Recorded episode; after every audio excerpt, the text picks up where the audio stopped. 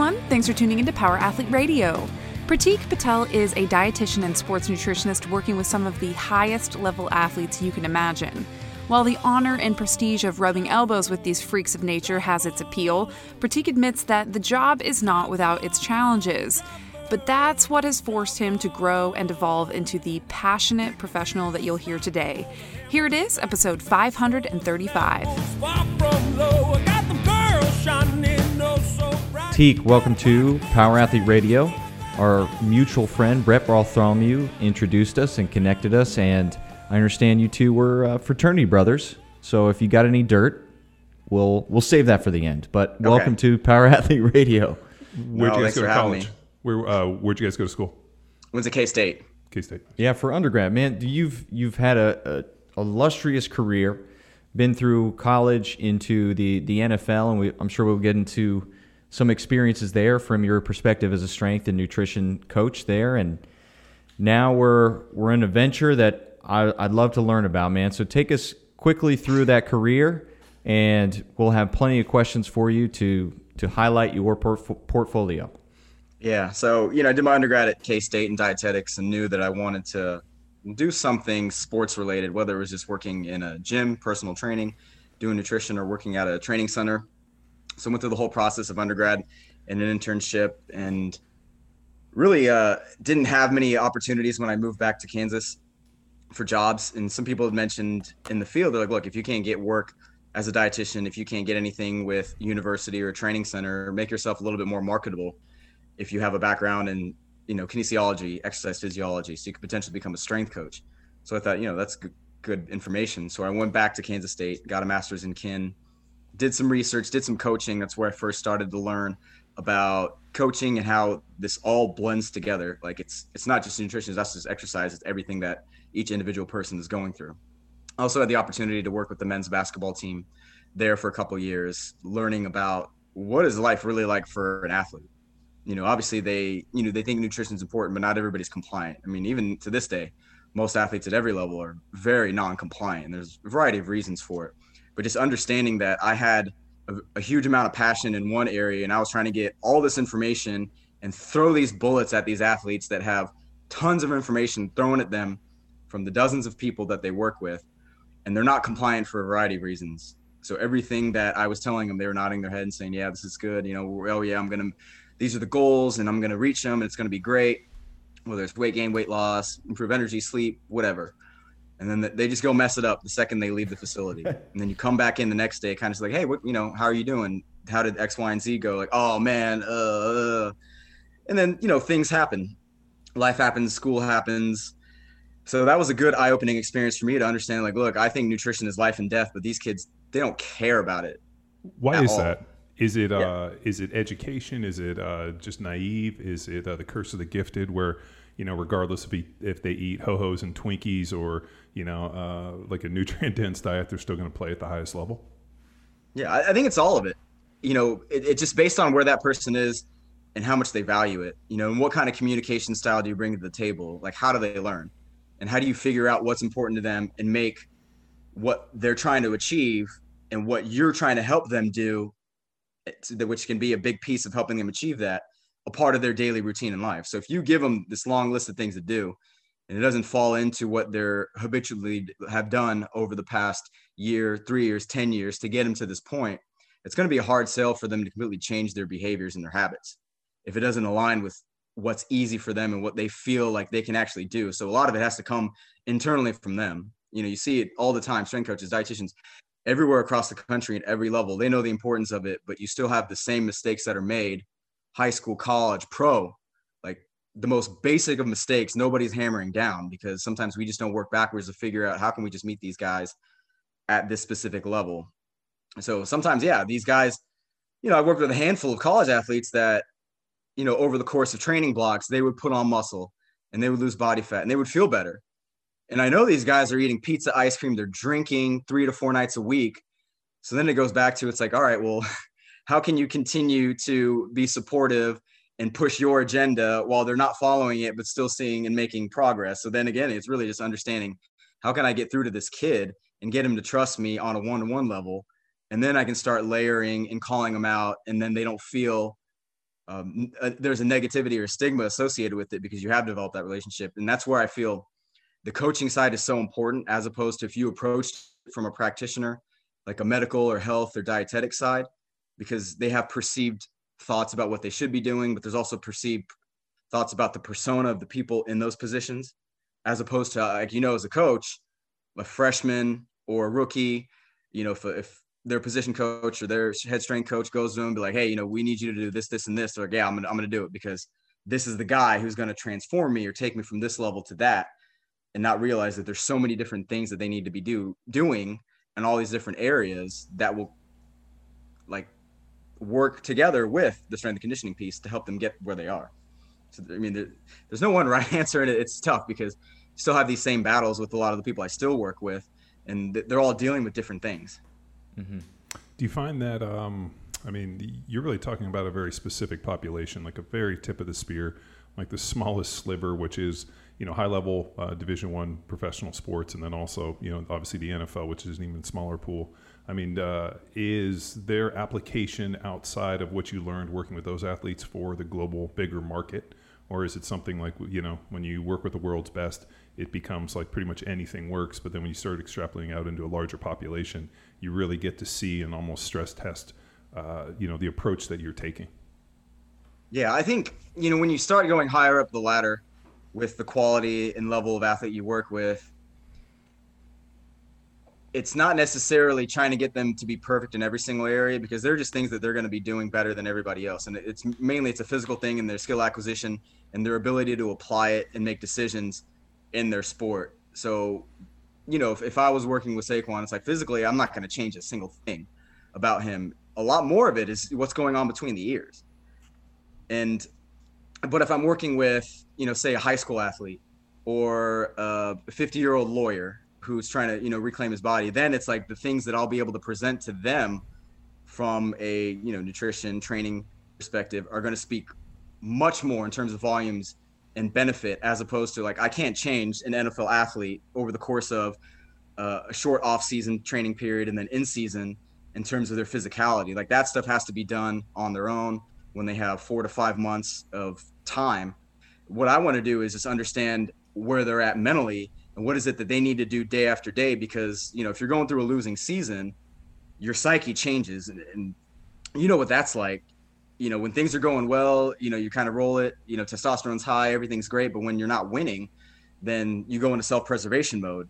And their ability to want to comply to everything that you've put in front of them to at least help them get through the season or stay healthy starts dwindling and going out the window. Because now they're thinking oh it's a it's a it's a contract year.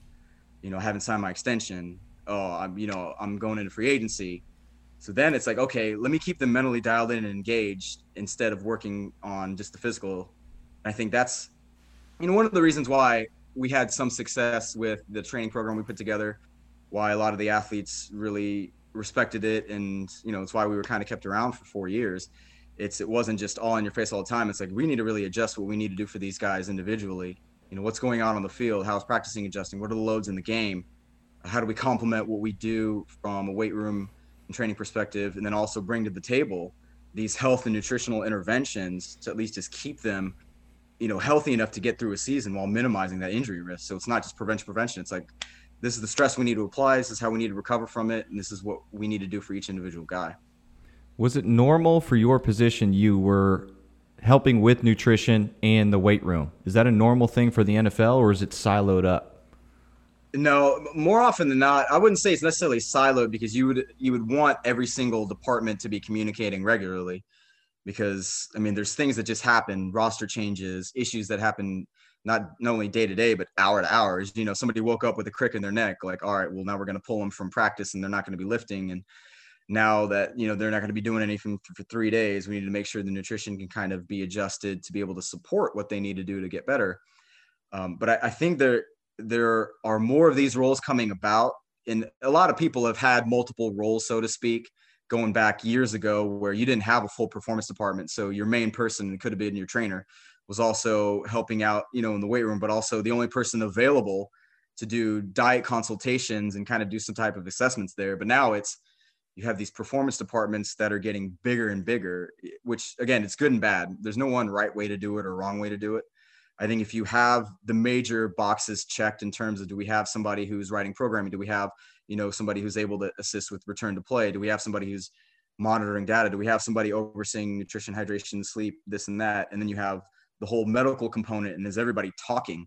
So it's not you know 11 to 20 people. It's like do we have a small group of people that are very good at what they do, but also know about the backgrounds of the other specialties. Because if one person's talking about, you know, what's going on in the weight room, and you have somebody in nutrition who has no clue what the eccentric portion of a movement is and why, you know, that's important to know during off-season training because it causes that much more muscle damage, then it's like, well, how can you complement and provide the appropriate nutrition before training, after training to take care of the adaptations that you're looking for if you don't even know what's going on. So being in the weight room is really important for two reasons. One, I knew exactly what the guys were doing. Like they would see me every day. You could have those informal discussions because we just didn't have enough time with them to sit down and like, hey, we're going to do an hour long assessment. They don't want to do that. They want to get out the door the second their obligations are done. So I could see them there and know exactly like, oh, well, I know what the workouts are. Obviously, I'm coaching a position group or a couple in the weight room and on the field. You know, I know what the loads are. I know what's coming up. So what we provide to them as a team and then individually uh, is, is, as tailored as possible. Now, when you get 75 to 90 guys in the building, all hell breaks loose, and those plans you put in place uh, kind of get thrown out the window if you know a quarter of them are hung over coming in and a quarter of them slept four hours or less and you know things of that nature. But then you just have to kind of be on your toes and adjust. But then you did uh, coach in New York City. I'm just saying, those guys in uh, like New York. Oh my God! I used to uh, when I played for the Eagles. I used to go up every Monday night and uh, hang out with some of the Giants, like Jeremy Shockey and those guys, and a bunch of the, the Yankees.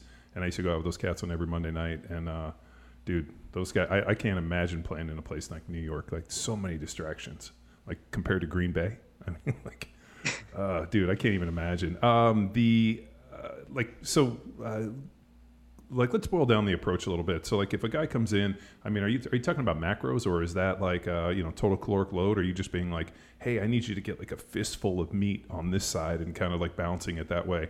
I um for me, we had a a, a team uh, dietitian everywhere I went, and I remember sitting and talking with them, and where they were, where and where I was was a bridge too far. I just remember mm. being like, uh, like um, you're recommending that I eat a bunch of whole grains and I tested positive for gluten intolerance, so that doesn't work for me. Like this, what's worked for me.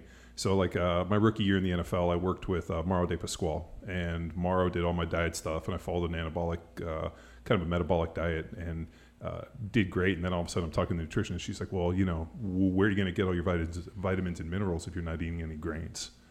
And I was like, "You're the wrong person. I'm good. I'll just steer over here." And so I think like those tailored approaches. And I think guys are way more sophisticated now. But uh, like getting blood work done, figuring out where you're, you know, micronutrient deficient, and more importantly, getting some food allergy testing was huge for me. And I did that. I still do that. I've done that for the last 20 years of my life. And being able to dial it in that way and have that information accessible. Um, when I presented that to these guys, they were like, thought I was, my head was going to pop off. They're like, you know, why are you doing that information? I'm like, well, if I eat this, my stomach gets bloated and I got to go to the bathroom immediately. So, but yet every time I get on the plane, you pump us full of pizzas and a bunch of like like uh, subs and stuff. So I think things have probably progressed a little bit farther uh, in the last couple years, or it just feels like it has. So I'm just wondering, like, what's the approach that you take with the athletes? Yeah, it, it definitely has gotten a lot better. And you know, the tough thing too is just like with strength and conditioning, when you go through your schooling, you don't go to become a strength coach. You go to get a degree in kin or ex phys.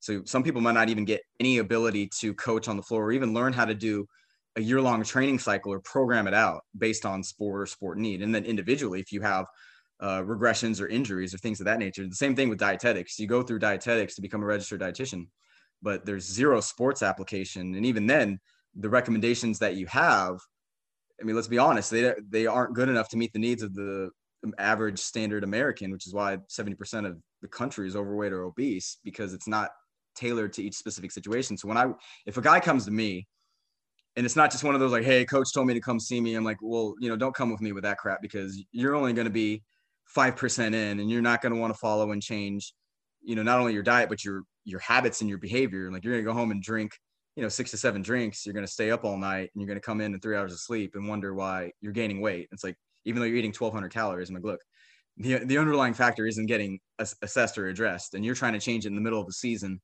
you know, half-assed. But I like to do is as much of a full assessment as possible, because everybody thinks like, you know, they, they want to improve their nutrition, they want to change their body composition. So, oh, it's just diet only. I'm like, yeah, it's a big part of it. But if you're failing on these other ends, you're not managing stress, you're not getting proper sleep, you have issues going on on the back end that I don't know about. I could, you know, you could be following you know a really good tailored approach based on what they need based on you know training volume and cycle and the appropriate caloric distribution what have you. But a lot of people aren't gaining the results and there's a variety of reasons for it. So doing a full assessment you know at least me getting into their shoes like this is exactly what they're going through. Like this is their schedule. We know what it is because they come into the building. What are you doing outside of it? Like what exactly is going on? Like these guys have families they have kids wives you know now everybody's got a brand. They have social media appearances. They're taking them out into the city they're exposed to all this different stuff. They're up till you know midnight 2 a.m and i'm like okay i need to know all this stuff because if you really want to achieve something you've got to give up something. You know if, if you're too far from your goal and you're going to keep messing around outside here like you're not going to be able to take the steps to go there. So as you mentioned like you know assessment includes everything including diet history. It's how they manage stress. What are they going through? Like psychologically like what are you dealing with? Like what is your sleep like? Are you are you assessing it or wearing a wearable? Do you have any idea what's going on? What type of environmental things do you deal with? Like what's quality of water? What's the air at home? Um, how much light exposure are you getting? Because all these things play a role with just overall health. And it's not just fixing one area. It's like we got to try to look at all these different areas. Same thing we do you know when we was with the giants we had a great they have a great relationship with quest diagnostics so we do blood work. We do sweat testing. We do you know food allergens looking at the appropriate ig tolerances and seeing is there something there to be able to say hey yeah you sold you told me you have issues with eggs and it came up on your test like all right for your protein option in the morning for breakfast we're going to get you something aside from eggs so then it's understanding like this is what they're going through and then just doing the general calculations so we do you know everybody does body comp testing on the guys so you have a more of an idea of where they're at, and then maybe even doing some. What do you guys use for? Uh, are you guys using DEXA? Is it uh, Bod Pod? Like, how are you guys? Yeah. Uh, so my first year there, they ended up getting a Bod Pod. So a DEXA would have been great, but as you know, you got to have the right space in the facility. You know, sure. it's 120 plus K. Yeah. And each each state has different licensure laws on who can use a radi um, an X-ray machine. So in Jersey, you had to go through a two-year course you know, pass the test to be able to be certified to use the machine. And I think it was like 25 to 30,000 for the schooling on that. It's like, you know, what if I, what if, what if I get fired after year one and then they got to start the process all over again? So sure. I like DEXA, but it was out of, out of there. We had a bod pod we used again.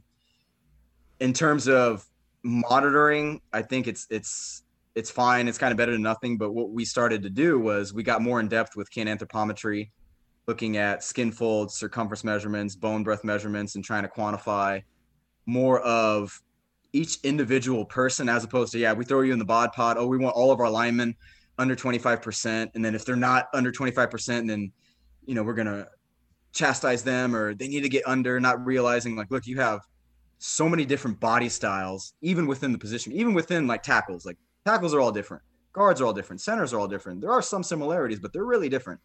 And these guys have different, you know, skeletal mass sizes, which is ultimately the biggest determinant with how much muscle mass you can put on your body. So not every six five guy is going to be 320 pounds and walk around like, hey, I'm comfortable at 320 pounds. That's why you have these tackles that can barely keep on 300 pounds. It's because hey, they have a very small amount of bone mass compared to some of their, you know, counterparts and they've maxed out the amount of muscle mass that their frame can hide. Like, yeah, we can get them past 300, but it's all going to be fat. And then you look at them distributed wise, do they have longer torsos? Do they have longer legs? Do they have longer femurs? Like, where is this going to get distributed? And is that advantageous for this guy to do so? So when you start looking a little bit deeper, you can you can make better decisions upon training, nutrition, instead of saying like, yeah, everybody got to look like, you know, uh, Jake Long or Nate Solder. You know, these guys are just freaks of nature because they are different. Did uh do you think that certain individuals have like a I guess maybe a genetic ceiling for the amount of muscle that they can carry on their frame? Yeah, and, and this has been studied really extensively abroad. It's now slowly making its way into popular American sport. So what they've they've kind of found is they've they've measured everybody from you know sprinters to gymnasts to rugby players to soccer players, you know everybody all over the globe. And what seems to be this sweet spot is you know you can you can all, all these measures are all indirect measures. So the only way you can really figure out muscle mass bone is slice somebody open as a cadaver. Sure. But for the most part, if you can calculate and estimate skeletal mass, then there's an upper ratio of depending on ethnicity. For Caucasians, it's about 5.0, 5 5 to 1 muscle to bone. For you know your your African Americans, for your I guess biracial type people, it's upwards of 5.5 to 1. Now, if you're juicing and if you're you know geared up and you're you know pro bodybuilder IFBB, then you're going to be able to shoot through that ceiling for a reason. But again, what's in you know, I've been measuring guys for the past three years. And when I do the measures as opposed to other people, it still holds true. Like you have this range, and generally you might get some outliers, but it still holds true. Like very rarely we'll, we'll we won't see guys over that 5.5 because they might have bigger skeleton frame sizes. They might have more muscle mass, but when you when you get down to that ratio, it kind of still holds true because um, without the use of performance enhancing drugs, it's harder to get above that threshold. Hmm, interesting. So with um, I, re- I, remember when we got the Bod Pod, Texas Heard Tell Me story. we uh, we put everybody in, and we actually created an award for the guy that had the highest percentage of body fat. We took a potato head and put it in a little box, and uh, I think like I want to say was like probably like twenty nine percent was the highest, and then I was the lowest. Uh, I was eight. So I was the only dude over 300 pounds they'd ever tested under under 10% body fat. So I was uh, 308 pounds, and I think I was 282 pounds of lean muscle, which fucking blew the top off of the, all their tests. So at that point, I was the only dude over 300, and a white dude too on top of it, which they fucking blew their minds. Um, yeah, but also which I think I think it's awesome. yeah, I dieted like a motherfucker for it. Uh, I was eating like uh, ground beef and rice for like three weeks and totally cut water. Well, I wanted to fucking look great and win. Uh, we had a ten thousand dollar pot on it. Damn. So I mean, for ten grand, I'll fucking suffer for three or four weeks. D- didn't you say some guys brought like a roll of quarters in there? Yeah, you could cheat it. Tra Thomas yeah, was, uh, took took a roll of quarters and was shoving them in his butt crack like like rolls, and then was wearing his tights because it improves the mass. You know, like it's it like because it, it can you know obviously roll of quarters you know on the front side, right? Uh, no, I think he put it in his ass crack, and I think it was a couple rolls, and uh, it helped him. He because everybody was mortified that they were going to get that, and I want to say it was like Hank Fraley or like Jamaal Jackson ended up uh, uh, getting that Bod Pod award. It was fucking hilarious. It was some of my greatest work. But yeah, no, we we were pretty funny with it, man. Like uh, as you know, um, just certain body types, and I think what's happened. What the the problem is is that the there were dudes that I played with, and I'm sure you saw this too, where you saw them with their shirts off, and you're like this dude looks awful, but god damn, this guy's fucking athlete. Like could move. And then I remember there was one dude they brought in uh, on like I think they brought him in on a Thursday. They signed him, and I watched the dude bench like 585 for like an easy triple on the bench. this dude was fucking massive. We went out on the practice field and he was standing straight up defensive lineman, and I hit him and he tea kettled like three plays in a row. They cut him before practice ended. The guy was like, "Hey, uh, come with us. We're afraid you're going to get hurt." I mean, this dude was every bit of 6'5", 300. I mean, he was so fucking strong. So it was so interesting when, uh, you know, the body type and even the more awkward dudes tended to be really athletic. And you start noticing things like, you know, that guy's kind of bow legged and pigeon toed and he's got real wide hips. And that guy just gives me a fit, you know, or, you know, you'd see a dude turn around and he looks like he's got like, uh, like a, you know, Chevy 350 in his pants because his ass is so big, you know? And uh, it just really just made me realize. And whenever people ask me, I'm sure you've seen this and you'll agree uh, the NFL is this like land of outliers, where like you take genetic freaks and these and these guys that are just have such a unique skill set, and then you put them into this competition, and I'm always amazed by like what comes out. I mean, you're talking about some guys that are just freaks. I mean, uh, uh, Saquon a great example. I mean, that dude's legs look like fucking tree stumps. And normally, a dude with legs that big is usually not that fast. Like all the real fast dudes I saw always were kind of like high calf, smaller leg guys. But that dude mm. is like Barry Sanders, you know, just the outliers. Yeah, it, you know, there's no sport on the world like football where you have the biggest discrepancy in diversity of sizes. You could have a five, seven, 160 pound returner, and then you can have a six, seven, you know, 355 pound tackle and then everybody in between. Like you don't see that anywhere else in the world in terms of just size and then mass, which is which is awesome. And, and to your point, like everybody wants to fixate on strength and body. You know, like athletes are aren't bodybuilders. Like bodybuilders make the worst athletes for a reason. Yeah. Like well, people uh, need we, to get that out of their head. well, uh, the uh, the analogy somebody gave me once was like a bodybuilder's glasses or the the muscles a lot like glass. It shatters real easy. And unfortunately, um, you know, it almost seemed like uh, the more bodybuilder esque that guys were, the shittier they tended to be. So, I mean, I was never uh, like if a dude came out and had like a huge chest and huge quads, I wasn't necessarily very nervous of that guy. It was the dude that you kind of like walk like waddling up and you're like, oh shit, dude, this guy like looks awkward and weird and like just has like a whole bunch of like you know real long arms, kind of shorter legs, just like the the strange uh, anthropometrical ratios those are always the guys where you're like, holy shit, this guy's going to be give me a fit. So yeah. it's uh, it, it's just it with um, with this many outliers, and I think like this is the part that uh, would bang me in the head repeatedly for being a strength and performance coach in the NFL is you have these guys that have like everybody's bought into a different level in terms of the training and the nutrition and all the intangibles. But the thing that's universal is that uh, you know guys can play, or if they couldn't, they weren't there. So they're actually succeeding in spite of all the other things. And it's not until they get in the job for a couple years and maybe they get injured or they start feeling the pressure a little bit that they all of a sudden come over to your side and they're like, and I'm sure you run into that guys in their third or fourth year, like, hey man, how do I how do I stay here longer? What can I do? I got injured. I didn't recover like I used to. Um, is there a way to kind of get an intervention earlier, or do guys have to go through that uh, like those trials and tribulations before they kind of come over to your side of the house and are like, dude, help me?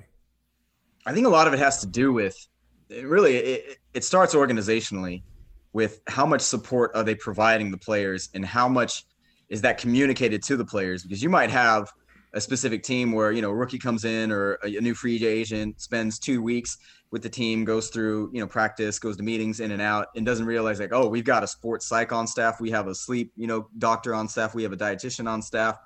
So sometimes it's a lot of places like, hey, we're just going to check these boxes because the NFLPA mandates that you provide these resources. Some of it could just be like, look, we know that it is important, but teams are still winning in spite of guys doing what they should be doing. As you know, I mean, these, some of these guys could just be running on three hours of sleep, can be hungover, drugged up, whatever just go out there and ball because they just mentally they can get dialed in when they need to. They know exactly what they need to do, and or they're just physically and skillfully superior than who they're going up against. So, you know, over the course of 60 minutes, you can win your one-on-one matchup and just dominate somebody while not doing everything right on the back end. But I think, you know, organizationally that's important, you know, and not to say you have to be in their face every single day. It's like, hey, somebody's going to be here, able to answer questions, you know, they'll come up to you if there are any concerns or they want to bring something to your attention. Um, part of it could just be that, you know, nowadays the college levels are investing so much money in their facilities. And I mean, it's even more so like you have access to more at the college level than you do at pro because every pro team is going to be different with how much they want to provide their players. You know, are they providing with good quality meals or is it kind of just the bare essentials and the bare bones and you have a very small performance staff? But college, I mean, these power five schools are just massive. So they're exposed to it a little earlier. The tough thing is you're dealing with 110 plus guys that are there for the entire year that have jam-packed schedules that are trying to fit in lifts with practice and meetings and tutor and, and exams and they got to study um, now with the NIL, now they're probably worried about you know appearances and all this other stuff. So trying to get them to do what they should be doing, or the proper assessments is, I can't imagine what it's like to be on a performance staff now. You know, over the course of the next three to five years is going to be very interesting. Yeah. So player. What do you think about that with the college? I mean, it's. Um, I mean, is it? I mean, we did a podcast on it, and I have my. Um, I have my opinions, but thinking about like in terms of like uh, maybe preparing those kids for the professional life, I mean, I don't, I don't know, man. I go back and forth. Like, uh, you know, is it better to expose them to this stuff early on so they're more sophisticated by the time they get to the NFL? They've already built brands, they've already understand all that stuff.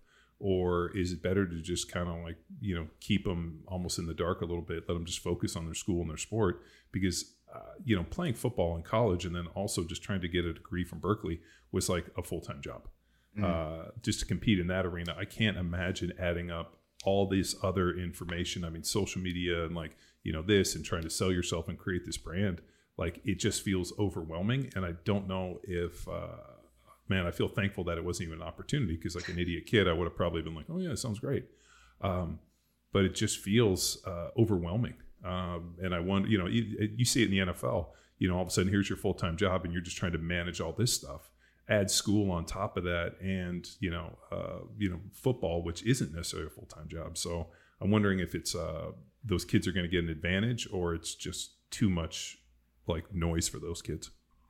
I could see it you know going both ways. It's not like i want to take a hard stance and say oh this is the worst thing to ever happen to them if they're responsible and can handle and manage their time and a lot of schools are they're hiring people to oversee this Mm. So, you know, in terms of people getting jobs, great. You know, if you're the person who's going to be in charge of brand management and helping each one of the kids kind of navigate this and providing the financial information for them to become secure, you know, because now they have the opportunity to become financially independent before they turn 21.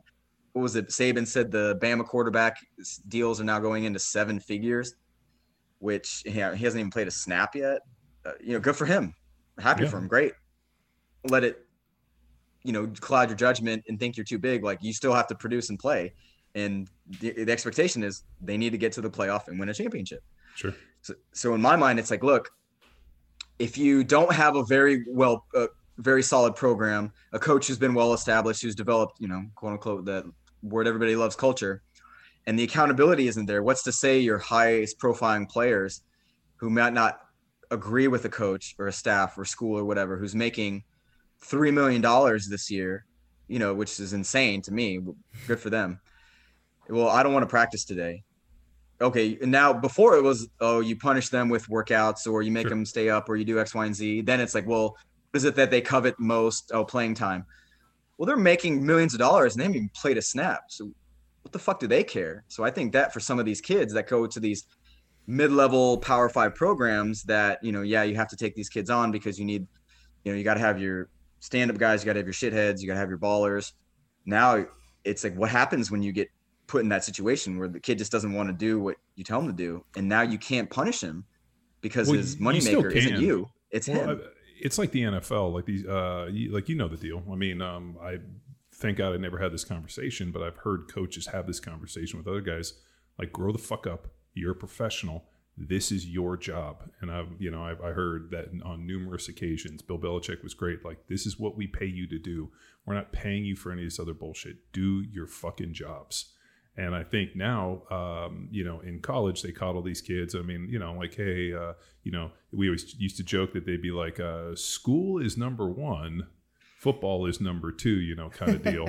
and uh, like now they have a situation I, I don't know if it's better or worse. I don't know if I'd want that where the coaches be like, this is your fucking job. You're getting paid to do this, to go out and win games. I don't give a fuck about any of this other stuff. Go out and do your job. So, I mean, if anything, they're like, hey, um, because I bet you a lot of these contracts these kids are getting are contingent upon playing time and how much you're in front of the, you know, from the TV. And it's like, you screw up, I'm just going to bench you and you're going to sit and you're not going to make a dollar of that. I wouldn't give these kids a guaranteed contract in any way. Mm-hmm. I'd be like, hey, I'll pay you X amount of dollars per game based upon how much uh, exposure you get on that game. And I would pay based on that. And like, and that's the pressure that any coach needs. Like, hey, you want to make that money? You got to get on the field. I'm the gateway. Now do what you're supposed to do. Do your fucking job. And like now it takes it from like it it like the day that we started getting paid was the day that all of a sudden like i mean uh, high school football was a blast you go to college it was still a lot of fun um, you know, you obviously know you're there to do a job in school and there's the trade for it. But the day you get to the NFL, all of a sudden you're like, man, I make no illusions about this. And people are like, oh, is it great to play in the NFL? I'm like, it was probably the best job I've ever had. You describe it like a job because it was. You show up. What do you think? It was like a, a party like you see on these like uh, uh, you know any given Sunday movies. Yeah. No, it's a legitimate job. You show up with a briefcase and a lunch pail and a hard hat, and you go do your fucking job. And um, I'm I'm kind of bummed for these kids a little bit that they don't really like that age of innocence is gone. That 18 to 22 years old where you can fuck up and do some stuff and like you know not be under the microscope. Now with like social media and all this other stuff and and them putting this in man like these kids are in that spotlight from 18 years old on and the pressures are there. And i don't know if they're or maybe they are old enough to deal with it. Look at you know nba basketball. So I don't know. I'm uh, I go I, I flip flop on this thing all the time, and I'm like, God, I just I'm sorry that they even have to make this decision. Yeah, I think the thing that you know I experienced when I worked in college from you know 2012 to 2017 or 2010 to 2017 was even back then there was just such an arms race to do any and everything for the athletes because their days are scheduled out. You know, you tell them when to wake up, what to eat, how to recover, how to lift, you know, when to go to school, what to study. You know, some some of these places are probably doing the homework for them. You know, whatever. We know how it goes. No, I, I went to Berkeley. That shit did not fly. I had to legitimately do all my own shit. Yeah, yeah. But that was a long time ago. but uh, maybe it's different now. yeah, yeah but now they just don't learn any autonomy like they don't develop the skills that they need to to be able to be successful at the next level because so much has already been done for them you know so, some of these kids are smart enough to figure it out or they're just uber talented that they they might have a couple bad years and, and they'll be able to just make headway if they're smart enough to realize like yeah when i get to the nfl the game isn't faster. It's just so much more mental and harder. You know the guys aren't super strong because you don't you know continue to gain strength. And when you leave college go to the nfl you actually regress because you don't have a full year long training program put in place and it, you playing more games and the games are more intense. Mm-hmm. and the mental toll starts adding up on top of you know multiple injuries now over the course of more years playing football to where what we see with these kids is they just don't know how to adapt they don't know how to think and the, biggest thing i'll always say and it's probably never happened to you, you never dealt with it is you see all these videos of what these guys do in the off season, like, oh, you know, these crazy training programs and this and that. I'm like, the biggest missing piece for these NFL guys isn't what they're doing training wise. It's mentally, they're not getting themselves prepared and into this schedule, into the season to figure out, all right, if these things start going wrong, I need to adjust one or two things, or I just need to make sure that my plan is set in place because the second the mind goes, it's gone. Like as you know, and you know everybody's worried about oh we had the greatest off season. We're we're training. We're doing this this and this. But how much time is being put into all those other important variables that have a huge impact on how these guys end up performing and how their health is going to overall impact? I mean you know the biggest thing in the news right now is simone biles. Hmm. and you know obviously she's doing what she needs to do. And she can do whatever she wants to she's more successful than i'll ever be good for her but at the same time it's like when you don't have the processes put in place to be able to adapt and overcome the stresses of what being a pro athlete is, which is not easy. You know, it's it's never going to be easy.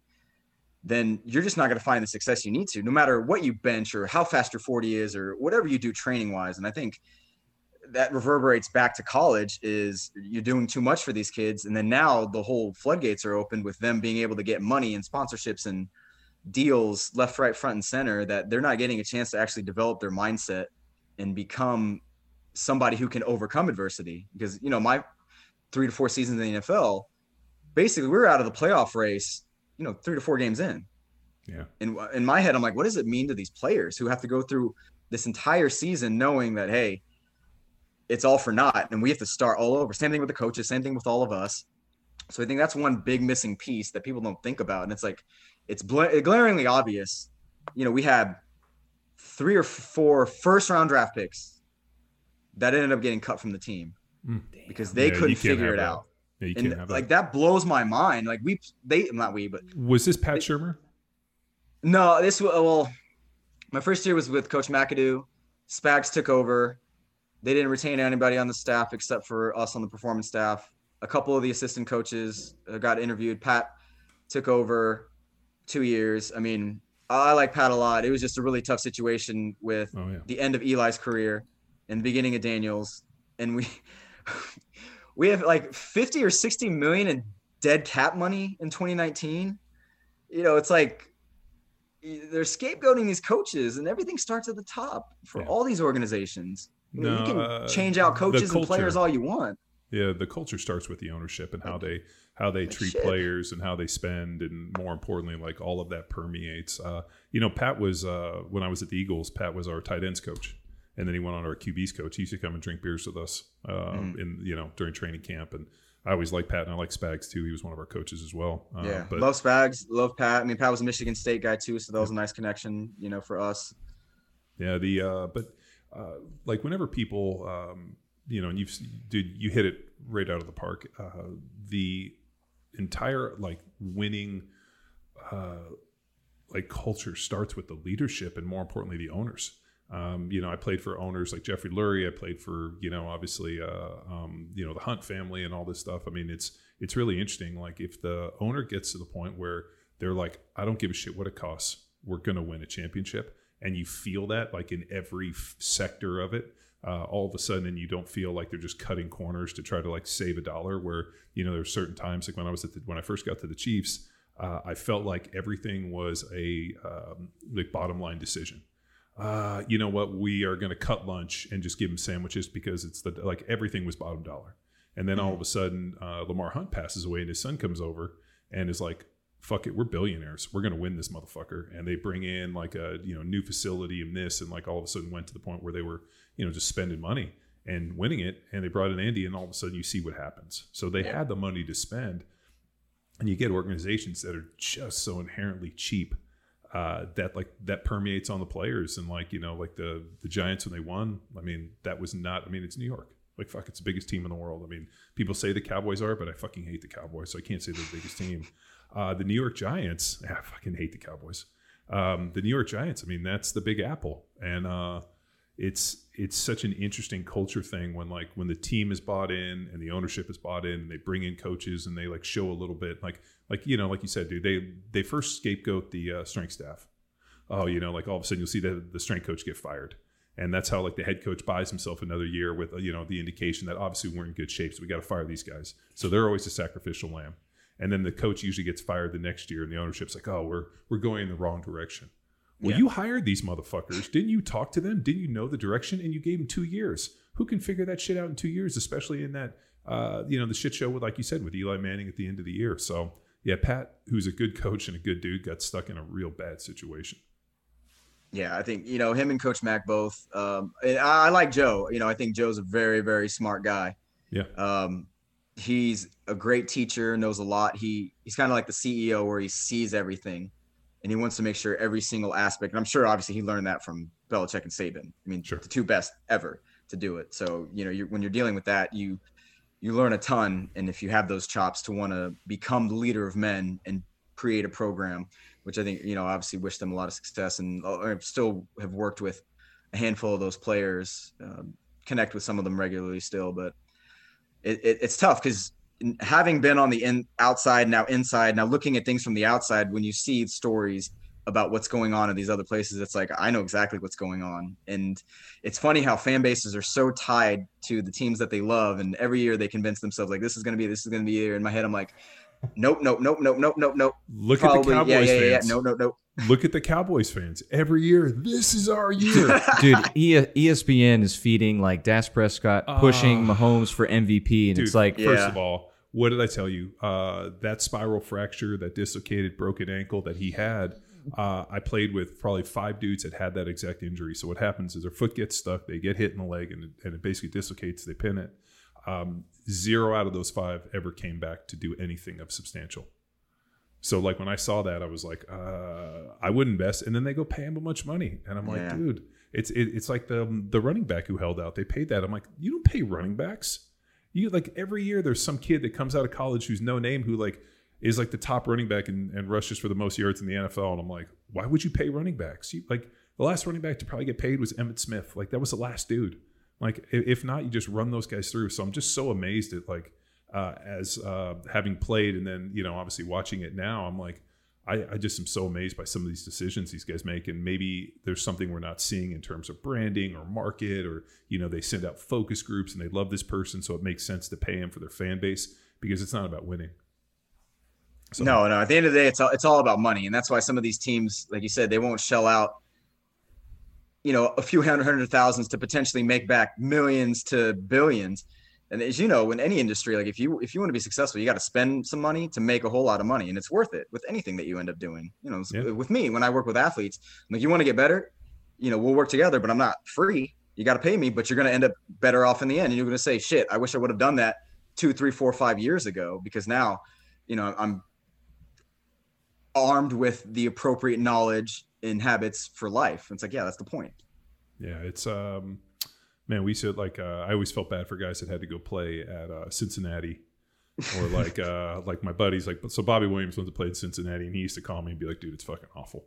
Like uh, uh, there was a rip in my sock, so I went to go get new socks, and they charge you. All of a sudden, you you know you get your check, and they're like charging you sixteen bucks for socks, and he's like, like just nickel and dime stuff, and uh, like that doesn't build winning teams and cultures, and like it's just uh, you know players' perception.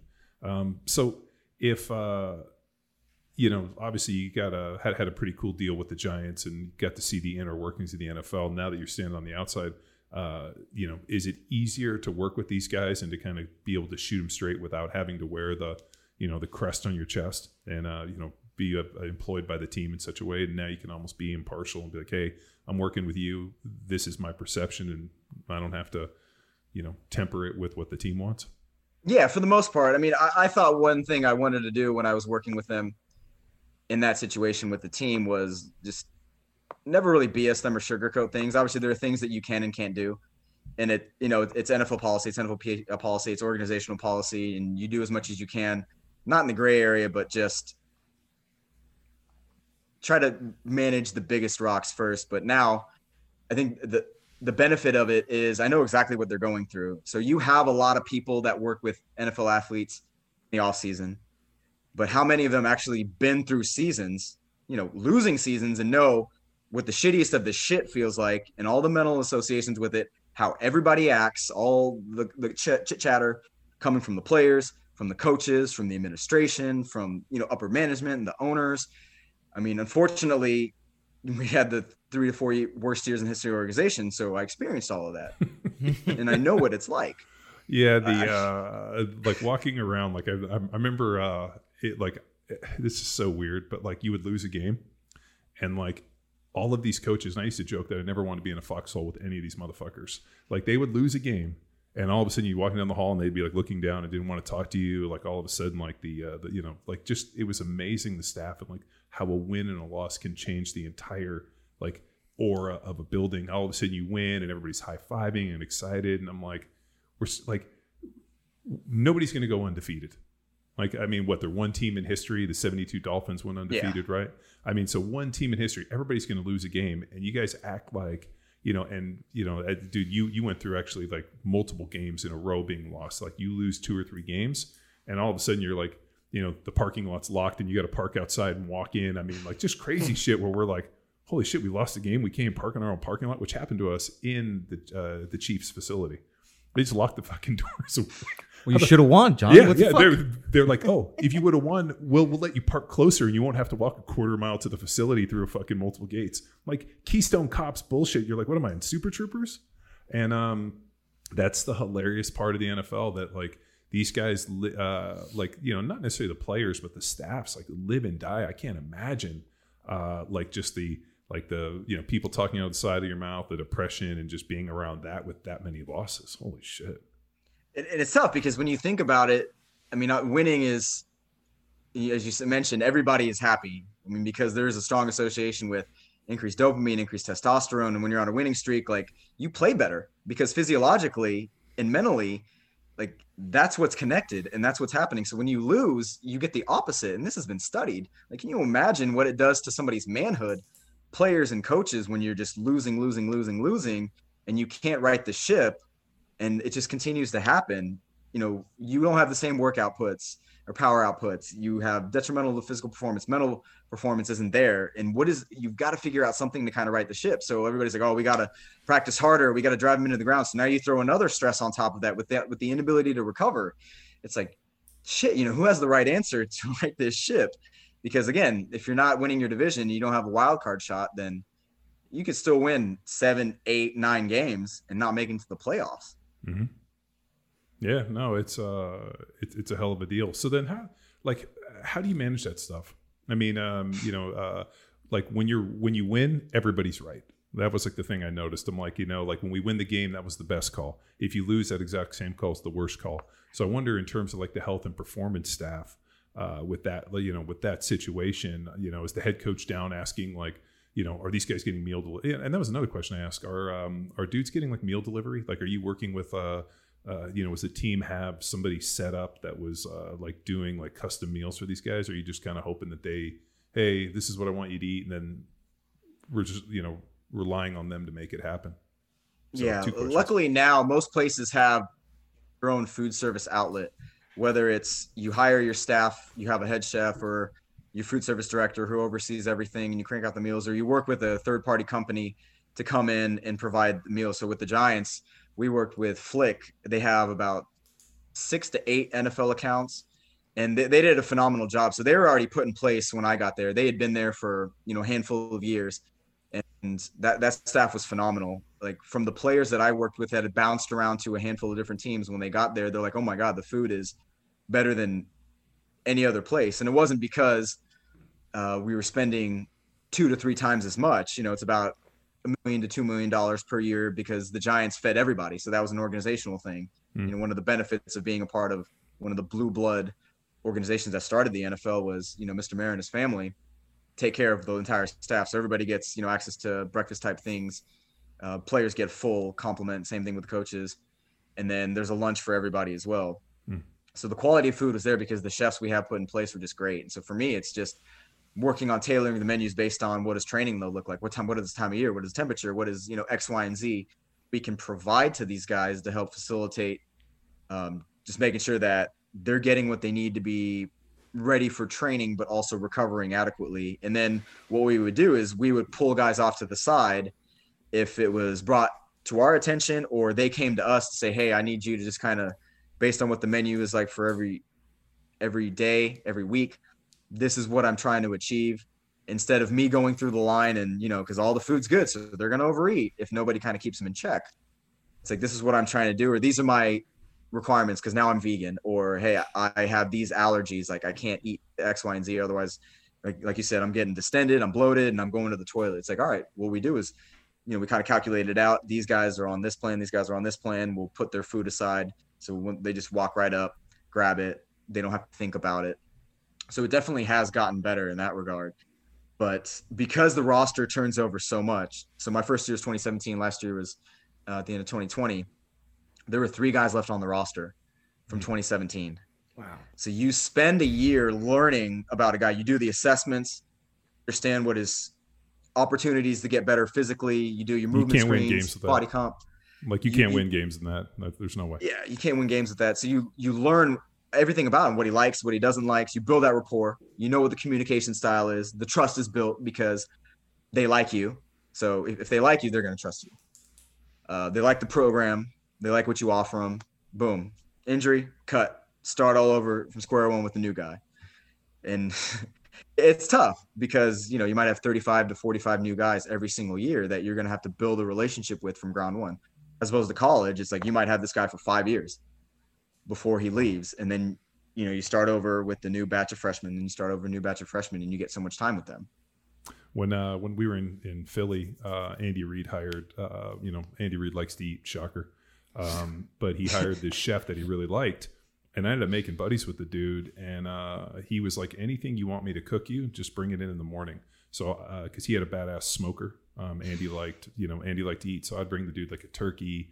I would go and get like a prime rib. I would just bring like the craziest shit I could find, and just bring it in in the morning, drop it off, and then I would take it home at night and this dude made me like the most epic things he would make me like thanksgiving like a feast at least once a week i'd bring him like a you know 12 14 pound turkey he'd make it and like i'd bring it home and uh, i always had dope food with that alone and people ask me like what are you doing? I'm like ah, the guy said he'd cook for me.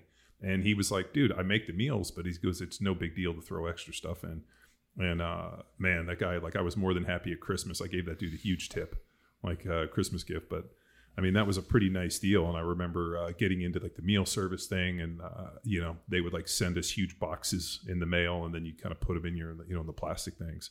But uh, man, nothing was as good as that guy cooking all that stuff. It's- oh, I still think about that. If I could have one wish, it's not a nicer car, a bigger house, or anything else. It would be like somebody, like when I opened the fridge, there was magic food in there. Oh, I thought you were going to say a person in there. Well, a person in there who you open it up and just hands you just like the most amazing stuff, and you're like, the macros already counted. It's just like, eat it. Like that would be that would be my definition of success. Like people are like, oh, like what's the one thing you knew you were successful? When there was a dude in my refrigerator who just handed me all the meals, that would be the best.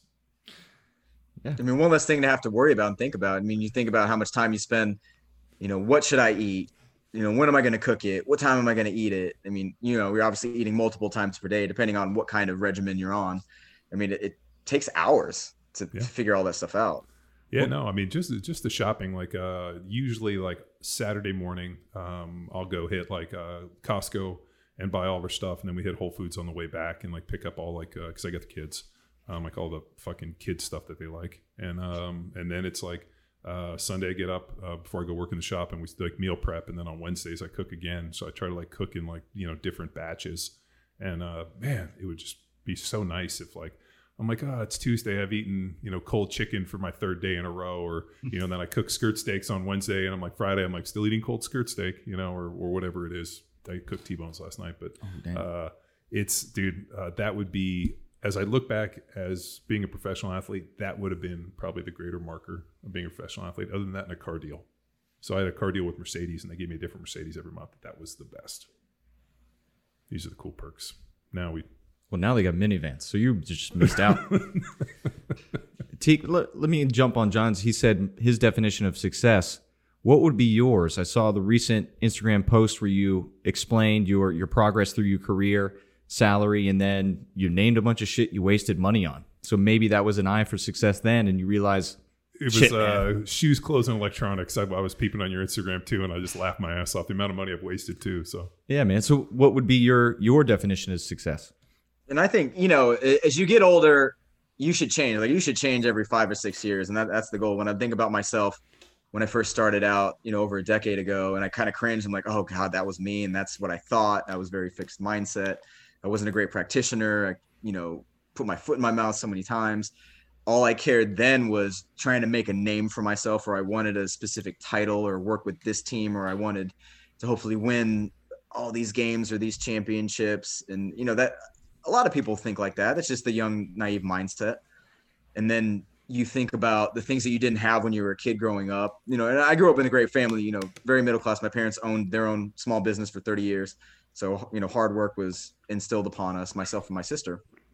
But I was like, oh, I've always loved cars since I was a kid. I've always loved shoes, you know, always loved watches, things I never really had the opportunity to have when I was younger. And I, I thought, you know, when I'm an adult making money, and as you saw, not a whole lot during that time frame or managing it appropriately, I was going to get those things for myself because that's what I associated happiness and success with.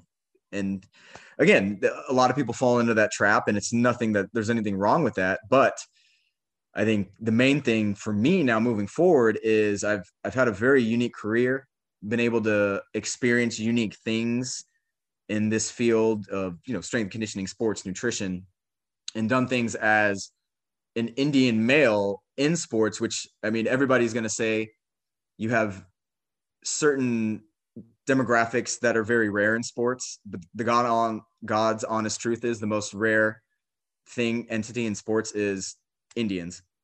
Like hands down, you don't see any Indian athletes now. You see a lot more females and a lot of diverse uh, backgrounds, but which is great. So for me, being able to share what I've gone through to show like you know these younger generations because Indian people aren't super healthy uh, they stray away from sports and they go more into, as you know, medicine. Medicine. They're they're all doctors and this and that, but there's probably, you know, thousands and thousands out there that could potentially do something different. Maybe play their hand in sports, maybe get into coaching, something along those lines. But the culture doesn't push us in those directions because parents don't want to see their kids fail because it's very rare that it mm-hmm. happens. So if it's not there, oh, they're destined for failure. So if it's a self fulfilling prophecy, you can't go do that because you're going to fail and then oh what are you going to do for a job if you're not a doctor or lawyer or engineer? Uh, what's, I think uh, that what's your dream car? Like like what, what, would be the car that you'd be like okay that's my dream car that's my definition uh, like the car that like you walk into an NFL training camp and you see the dude pull up and you're like fuck that's the one I wanted. Uh, they're going to be multiple. I'd say because of aesthetic and what it did at the time the first generation R8, the V8, V10 Plus, like the one that uh, Robert Downey Jr. pulled up in when he was an Iron Man, the silver one.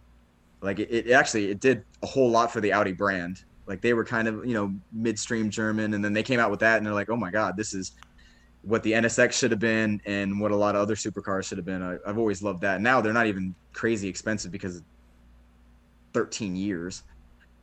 Um, I mean, you know, we fantasize about other things like GT2 RS Porsches or GT3 RSs. You know, any any Ferrari that they have in their new line, or like McLaren the 765 LT, or the um, the Rimac, the new hypercar. It says 2,000 horsepower. It's two million dollars. I mean, if anybody pulled up in that, they're like that's like Brady status or something along those lines in terms of what cars oh, yeah. are. Oh yeah, no guys are. Um, what was it? Um, God, well, I forgot the one car. I'm totally blanking on this one. Uh, the supercar, like the Venom one. Uh, that was a million bucks. Or it was like a million two, and uh, there were dudes pulling up in that one. Man, that's awesome. What were they on their second or third contract? No, they were rookies. no, I'm kidding. Uh, what What about watches? What kind of watches are you into? I had so when I first got to the NFL, I bought a Speedmaster Professional, and then through a um, family member, I was able to get a uh, Submariner, a blackface Submariner with the uh, Cyclops, and then recently because of financial things, I ended up selling them. Luckily, I got it at a uh, sold it for a gain and didn't actually lose money on it. But watches, I'm not too crazy about. I like the old school uh, Pepsi GMT Master Twos with the old style bezel. Oh yeah. And then the um, the Rolex Explorer, the Sir Edmund Hillary, and I think uh, Paul Newman had a really awesome Daytona as well. I think I just think they're beautiful. Oh yeah. Like I'm no, not that- flashy. I don't you know don't need crazy bling. I've got tiny wrists, so I can't have anything big on them. Yeah, the, uh, the yeah the Paul Newman's nice. When I was um, I think it was my second year when we got our royalties check. Uh, one of the older guys was like, "You got to take that money and buy a watch." So I went and I bought a I think it was a Rolex Yachtmaster. And then every year I would take my royalty check and just buy a watch. And then I think like uh, I went into a watch shop. We were at the Super Bowl. Um, we ended up um, going to the NFC Championship game, losing, and but we had still had all of our tickets and everything to go because you know you got to treat it like you're going to win because all of a sudden if you win you got to go the next week. So we just went to you know San Diego and stayed in La Jolla, and there was a watch shop. Um, I walked into, and I was looking at a watch, and uh, I met Tony Robbins, uh, you know the motivational speaker. Banana hands? Banana hands, legitimately banana hands. That, that's what's funny. People are like, "Oh, you kind of look like Tony Robbins." I'm like, "No, have you ever met Tony Robbins? Because I don't think we look anything alike." That dude's hands were huge, and he like had this huge, like big acromegaly head. Uh, so when people say that, I'm like, "Fuck you." Uh, but he had this badass Panerai, and um, he was like, "Dude, these Panerais are dope. You got to get one." So I ended up buying like a Panerai 1950, and then I just got stuck on buying Panerais. And then when I retired from the NFL, I was like, "Why the fuck do I have all these watches?" I'm not an NFL player anymore. I don't have any reason to wear them on Sunday. So I ended up like getting rid of a bunch of them. And uh, but yeah, it's uh, like there's little status things. At least you know you see guys like uh, Strahan was big into watches. Every time I saw Stray, he'd be like, "Come check this out. Let me see this." Even when I saw him at the uh, Hall of Fame for Tony's deal, he was like, "What watch you wearing?" I'm like, "No watch. What are you wearing?" And he showed me some crazy fucking thing he has. But um, those status symbols, man, like when you're younger, and I think you make a great point. I appreciate this on your Instagram. When you're younger, you think those things are so impactful, and then as you get a little bit older, you're like, just feels like a lot of stuff. And I wonder like where that transition is, or at least for you.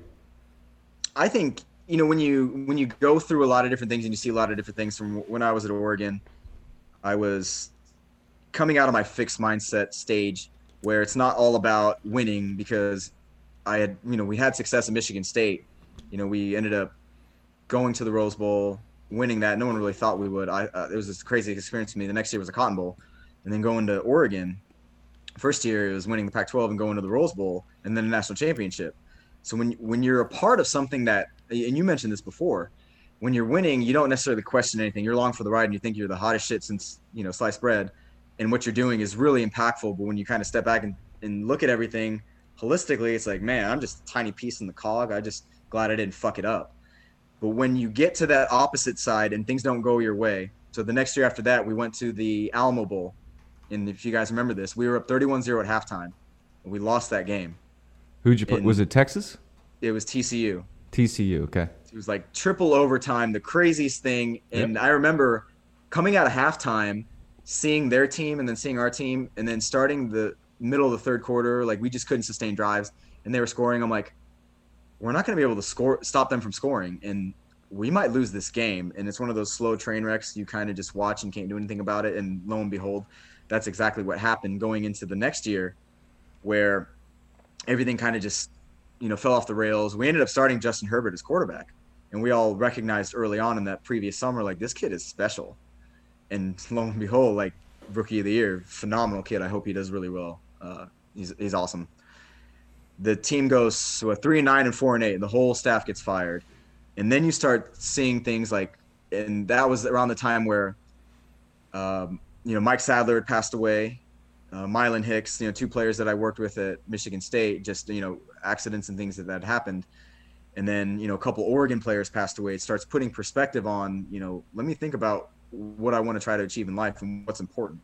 You know, is it wins, is it losses, or is it the impact I can make with the people that I'm around and I touch? Can I improve their lives?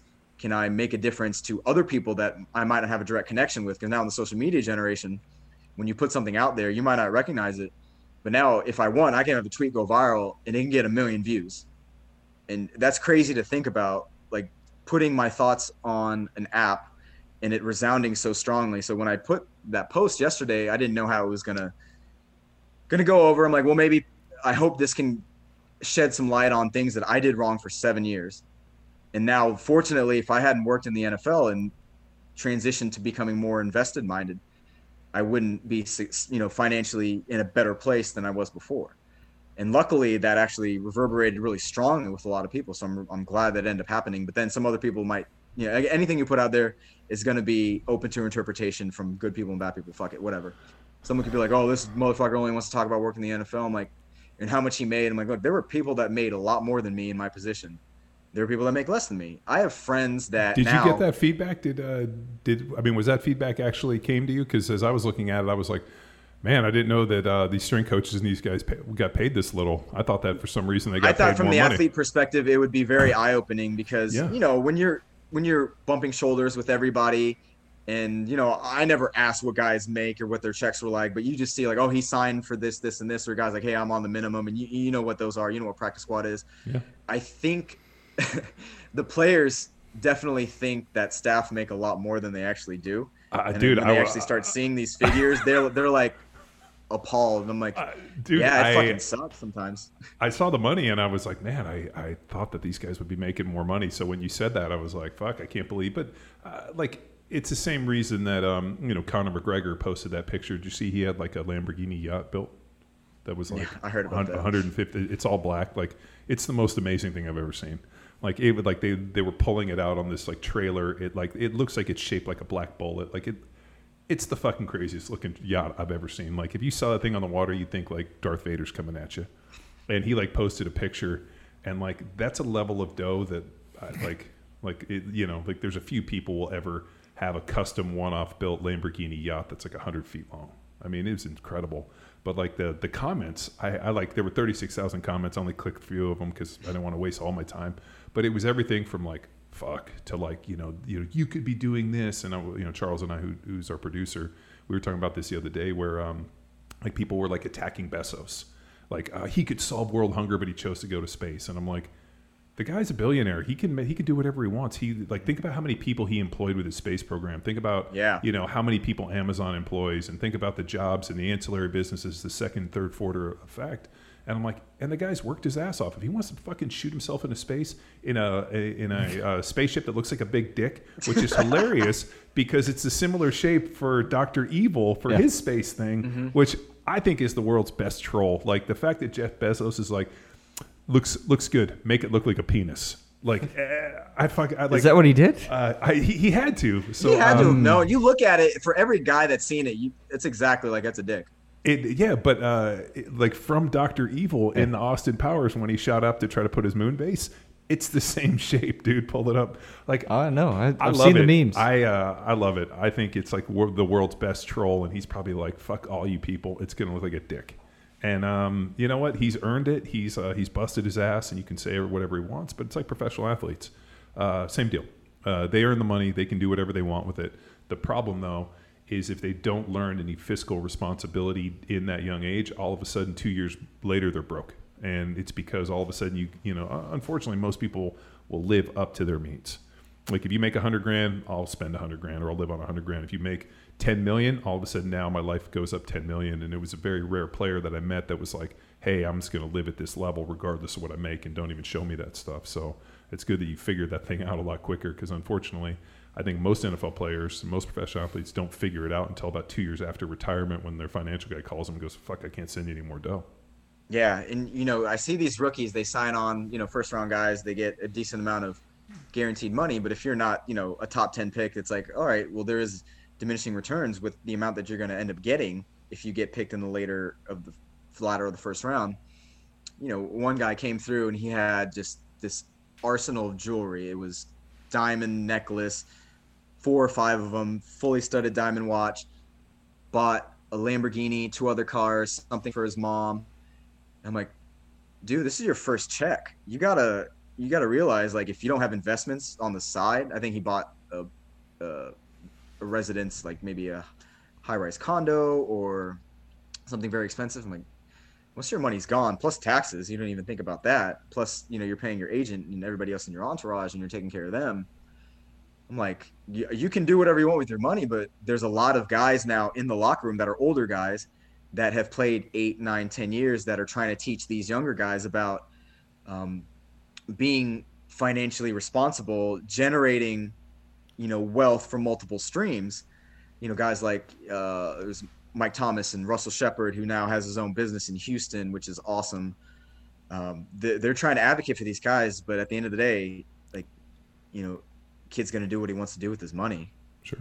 And he's a grown man; he can do it. And that, and maybe the NIL deal, um, you know, with the college guys, you know, owning and branding stuff, maybe it gives these guys an opportunity, uh, younger, to be taught this lesson. Maybe, uh, you know, all of a sudden, instead of once they get to the NFL when they're 22, 23, 24, 25 and making these errors, maybe they make them at 18, 19, and 20. Uh, like, well, hopefully not at the cost of their professional opportunity. Well, like that's that's the hard part. Like, um, you know, when's the right time to learn a lesson? Did you ever hear this one? No. Right now. Like it's like I don't want to learn a lesson. Like if I need to learn the lesson today, don't teach it to me tomorrow. Like learn the lesson that you need. Like and you know, like my, my dad used say, like, what's the lesson you need to learn? I'm like, I don't know. He's like the one that teaches you today. So I think a lot of this stuff, if this is a lesson that needs to be learned and the opportunity to teach him younger, then teach it to him today. Uh, the problem is, is um, I think the I, like there's no way when I was 18 years old I would be mentally able to handle that. But maybe social media, like this, like I actually just read about this that because of social media, um, there's kind of like uh, I don't know, maybe uh, kids are growing up not necessarily faster, but just exposed to so much more than we were. Mm-hmm. Um, so maybe that piece of it that you know now these kids are going to be in this fight, they're going to be dealing with agents, branding, and all the other stuff that they you know maybe who knows? And hopefully their parents are switched on enough to help them shepherd them through this. But you know, for the most part, and having played in the NFL and that, that's really not not going to be the case. So scary times, dude. It's scary, scary times. So what's uh what's on the horizon? So you're you're working with athletes, but like, what's the uh, what's the end goal? What's the bigger picture? What's the plan?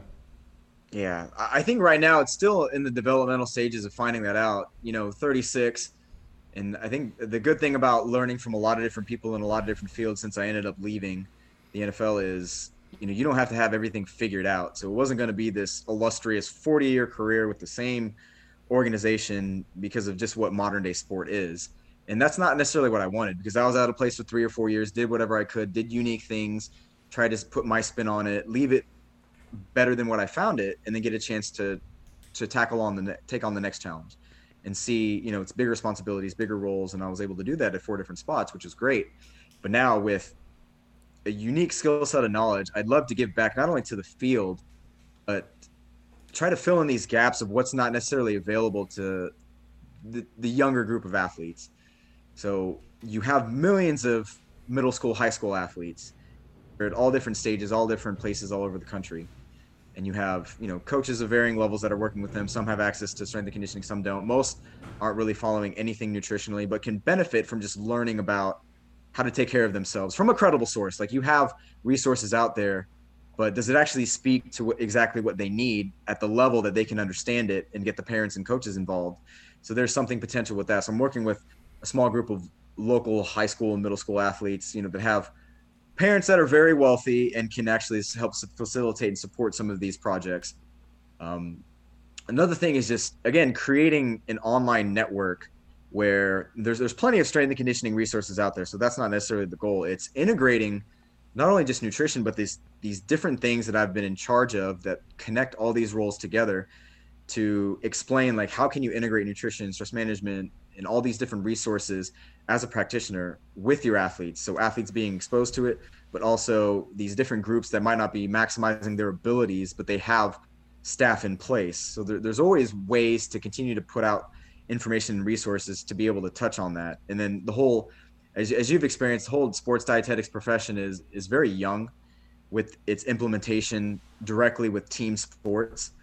And you can't learn to be an expert in this, quote unquote expert or knowledgeable until you leave and you start working in these situations one on one. And you understand like every place is different. There's different levels of resources and buy in. And you have to learn to speak the language of not only the players, but also everybody you work with.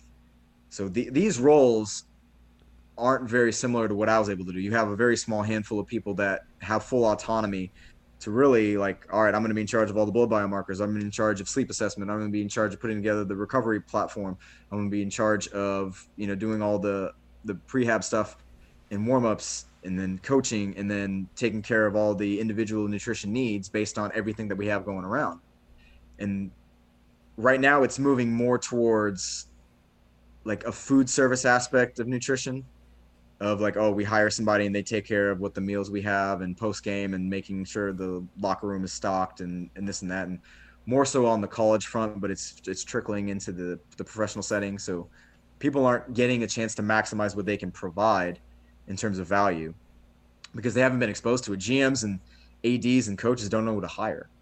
So showing them like look you can hire somebody for this role and getting a lot of value out of it not just you know oh it's a nutrition who deals with food service it's like look this person can work really closely with your strength staff and work really closely with your data management and work really closely with your medical staff because as you know you know how important nutrition is like more yeah. than most professional athletes if no, you get somebody was, in the yeah. right frame of mind to really connect those dots it can be a valuable addition to a team again it, it, it's going to take time to build that out well, I also, uh, for me, like I was, um, I mean, obviously I got to play a long time, but um, I think there were people that were a lot more gifted than me, and there were things that people could do that I couldn't, and so I had to err on the side of this other thing. So you know, like my training and all the stuff I did, and then the interesting part is um, I never got an off-season workout deal on any of the teams.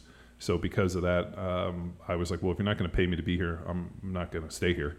I'm going to go out and I'm going to find the world's best and work with the best people I can. And every year they'd be like, oh, so and so made 90% of their workouts. You didn't make any. And I'd be like, all right, well, let's show up and run the conditioning test. Let's do our, our initial training. And then I would fucking smash them and then go in and start and be like, like, you don't have to train at the facility. I don't need my hand being held.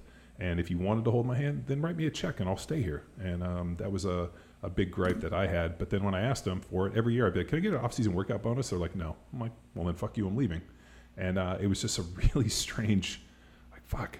Uh, I battled with that, but um, it's like for me, uh, like my margin of error had to be very small. Like I had to make sure all that stuff because I just wasn't. I mean, dude, I played with guys that were six eight, you know, 350 pounds, and we're like, you know, big basketball players, and we're just so gifted. I'm like, I'm like a try hard white dude who's basically trying to like knock down all these pins so I can stay here for as long as I can and um, that was just who I was. And I realized that early on. I made no illusions, like uh, you know. So I think if like guys can get a dose of reality pretty early, then you got to figure out exactly who you are.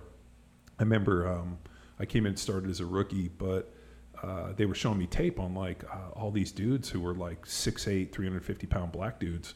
And I remember finally asking the coach, I'm like, you got any like six foot five, 300 pound white dudes you can show me video on? And he's like, why? I'm like, well, dude, like these guys have a skill set I don't have. Do you have anybody that kind of looks like me? So then he showed me like Jim Lachey and um, he was showing me uh, like Gary Zimmerman and uh, God, um, uh, Jumbo Elliott and all these different like uh, you know guys who were about my size. And I was like, all right, that's how they did the job. That's how I'll do the job. And you would have thought that I fucking brought fire to a caveman, where the coach was like, really? you know, you just can't look at anybody. And I'm like, you guys are fucking morons. Show me somebody that looks like me. And so uh, like that stuff becomes uber important. Uh, the one thing though, the question that I, I wanted to hit you with because I'm so fascinated on this, uh, what is the big draw, and more importantly, how do you manage this uh, with guys deciding to want to try to be vegan professional football players?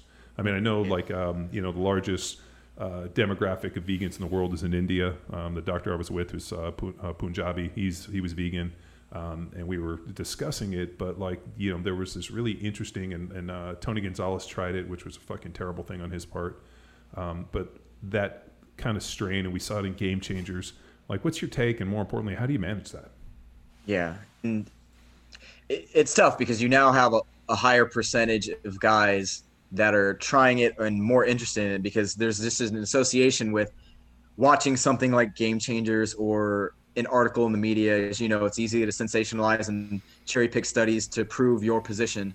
And that's the tough thing about nutrition is you can legitimately find a study to prove your position that disproves another one, and then they can do the same thing on their end, which makes you know the nutritional dogma something that's never really going to go away because people are going to pick sides and they're going to hold on to it as much as possible, and then they're going to throw shit at the other side too and you know those netflix documentaries don't necessarily help because these guys are more engaged with streaming phones things that they have instant access to. So if they read an article and it cherry picks the information to say oh if you don't go vegan you know, these things are meat is bad it increases your risk for x y and z.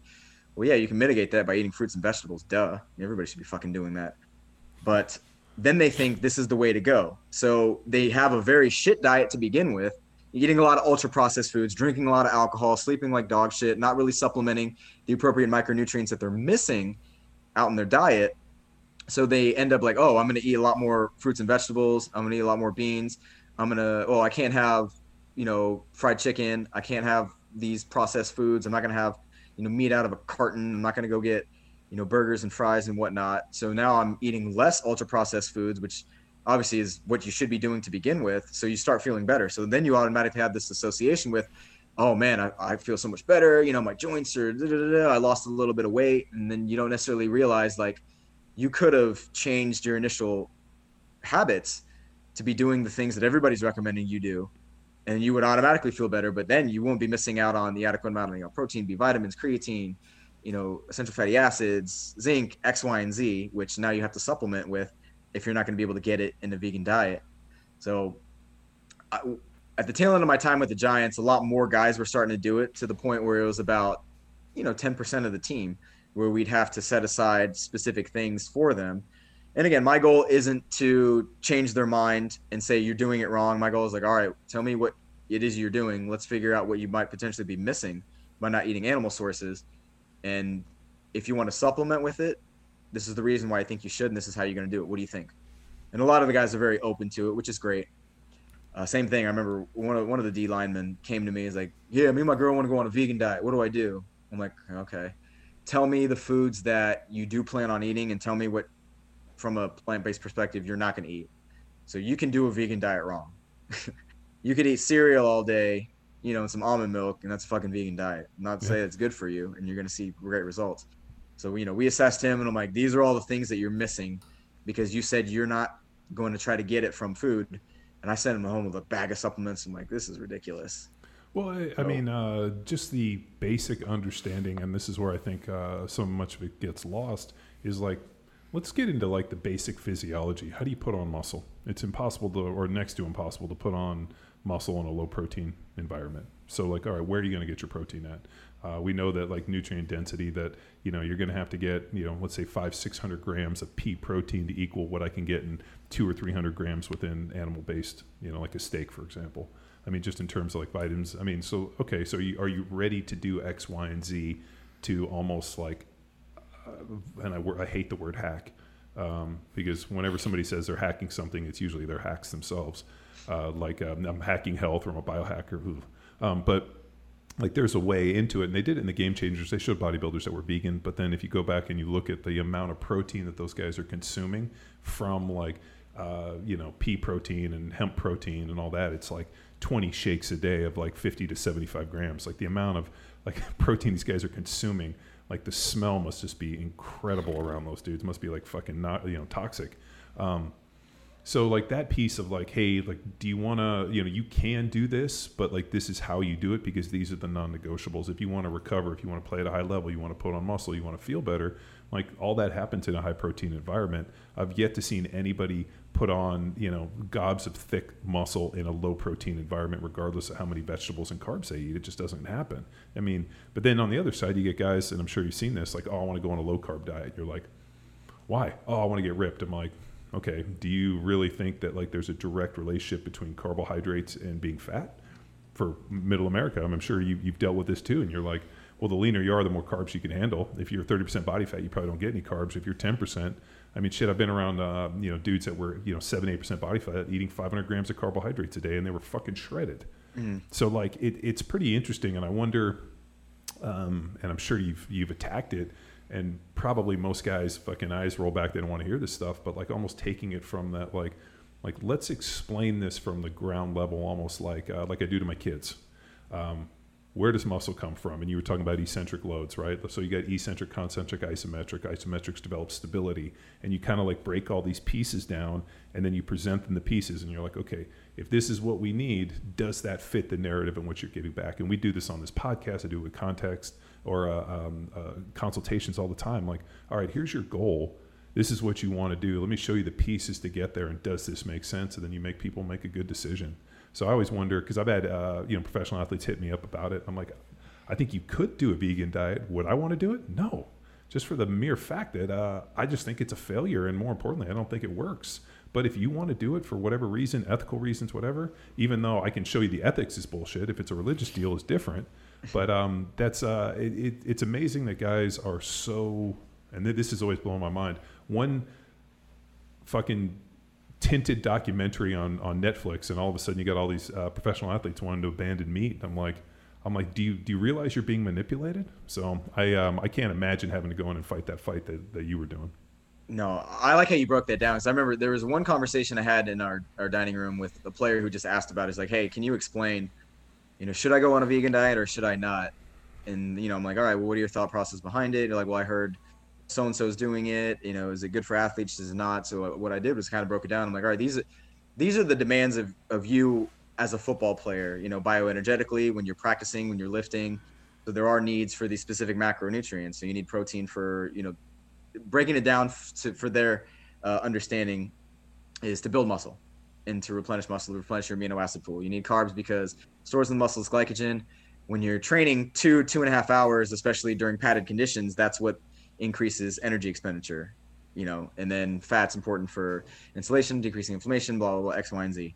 So when we work backwards and figure out what are the best sources, if you don't have an allergy or you don't have a ethical religious re- reason, you know, as some Indians do, yeah. is all right, what's going to provide us with the best quality of protein? Oh, animal sources because there are nine, ten essential amino acids that the body can't make. So you got to eat it.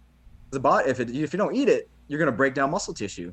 Is that what you want to have happen? No. All right. So you have to have an adequate amount. There's a certain threshold you want to hit, you know, overall per day. But, you know, timing, yes, is important too as an athlete because these guys are all over the place and not very consistent.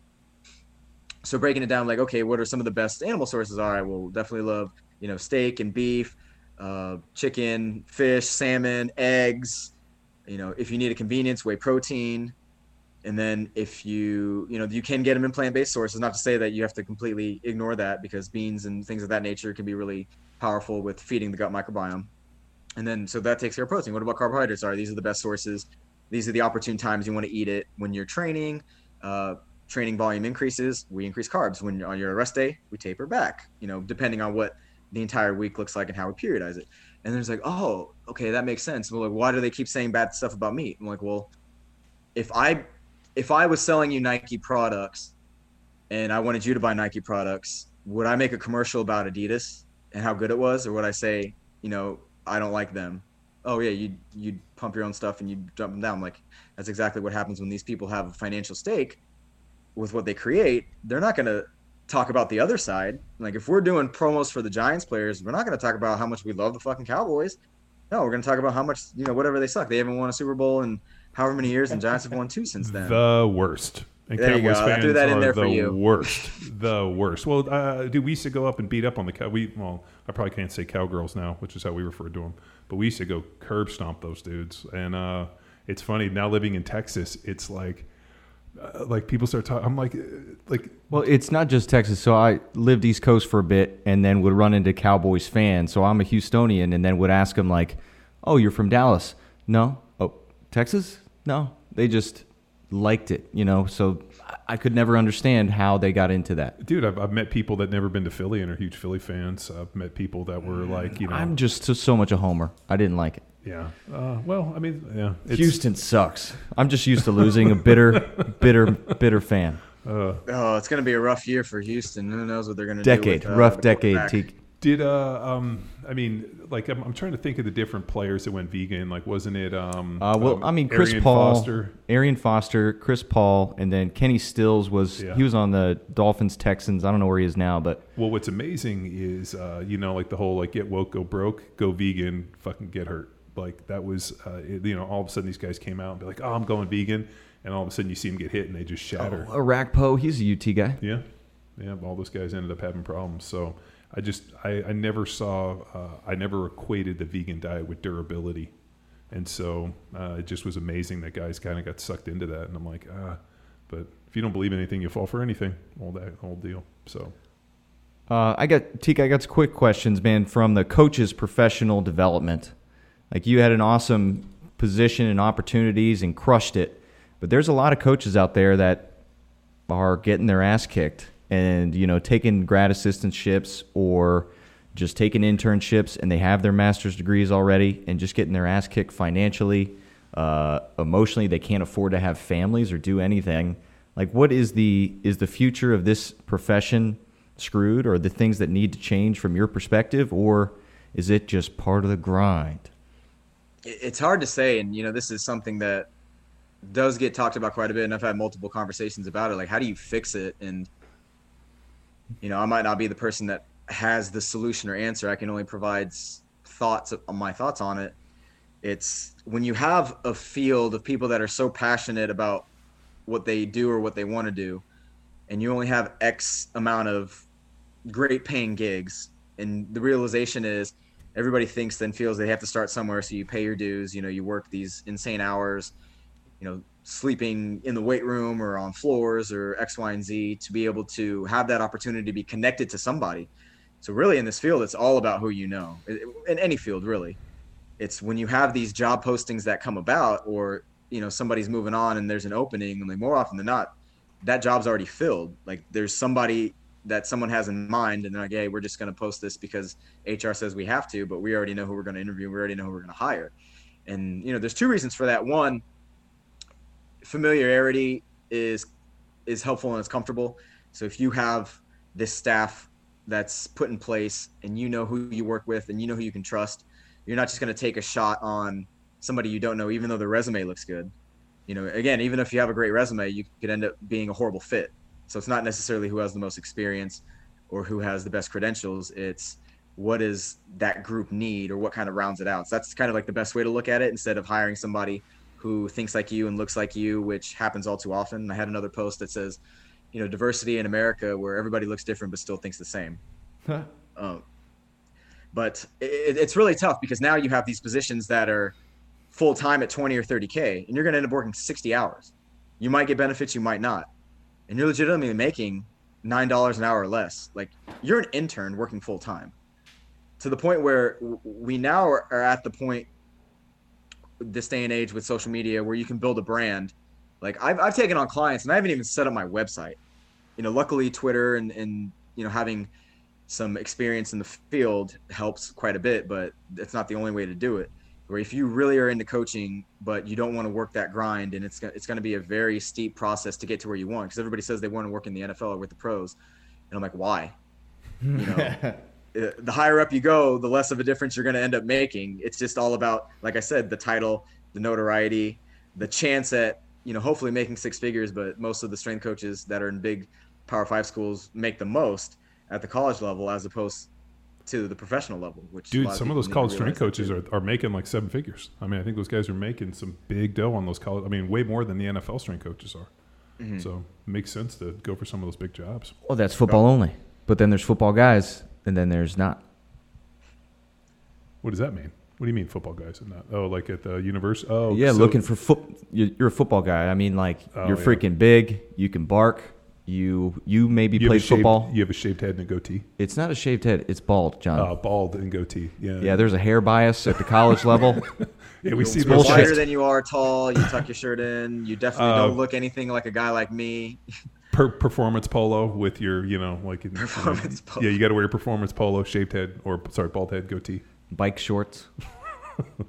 Ah, they should bring those back. Uh, But I, I, I also think that head coaches and coaches should have to wear the football uniform on I- the sideline the same way. okay. Uh, Well, yeah, I'm like a baseball manager. A hundred percent. I think they should I want do to the- see. I want to see Andy Reid in spandex. I think they I should do the wants to see it. conditioning test.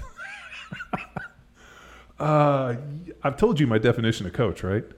Guy that stands around yelling at me while I work in the in the heat and the sun. That was why when people like started calling me like, "Hey, coach," I'd be like, "Uh," I'd kind of like shimmy a little, and they're like, "Why?" I'm like, "Cause usually a coach is a dude who was screaming at me while I was busting my ass and he was standing around."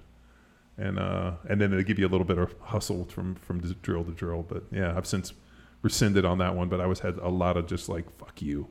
You know, we're out here in 100 degree heat killing ourselves, and you guys are over here screaming at us. Get out there. Go go bust your ass. They should do the conditioning test. I'm in. Yeah. That's my bias. Yeah.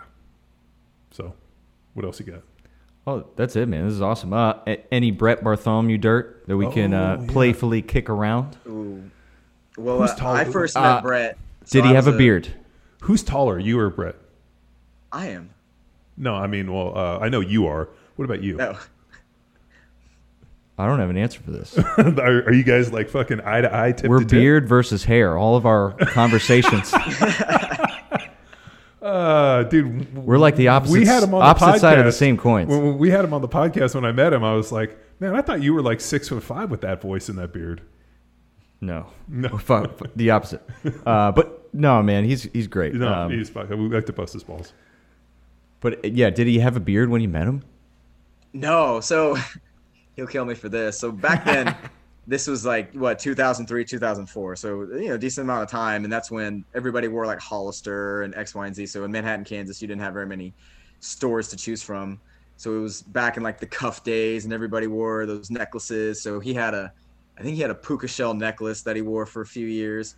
I still I still give him shit for, for it every time I uh, connect with him. And then I remember when he was rushing or his first year, we had a couple of our new guys, and both of them had like loud systems. And I think Brett had one in his Blazer. He had like this two door black Blazer, and he had like this this subwoofer off with one of our other guys. And Brett's a huge, uh, you know, like Eminem. 50 Cent fan, so that's what he was bumping. And I always, I, that's one thing that I definitely remember about him back in the days. I would always associate him with rap music and 50, and that's something that we had in common too. I can't be mad at him about that. I mean, have a blazer with some 15s in the back, you know, bumping, but Well, to our listeners, Teak, we offer up Spotify playlists from all of our guests. Mm. So we'll be we'll be hitting you up for that. So if if we want to, if our listeners want to poke it up, we'll uh, we'll put it in the show notes. Dude, uh, I'm a fan of all uh, gangster rap and all that stuff. I mean, the the stuff I hear now, I'm like, uh, but I also wonder if that's just me or if it's just crappy. Do you have any No, music I'm with theory? you, but you know, Yeah. still listen to it just to be relevant and connect with these modern day kids. Just to, you know, one one talking point, be like, "Oh, did you listen to that new Lil Baby?" Yeah, I listened to it. Do you try to introduce I'm not a like fan. your favorite to these guys and get their take? No, they. I listen to everything, like legitimately. You know, old school R and B, uh, '80s rock, because it reminds me of high school and football and me getting into lifting.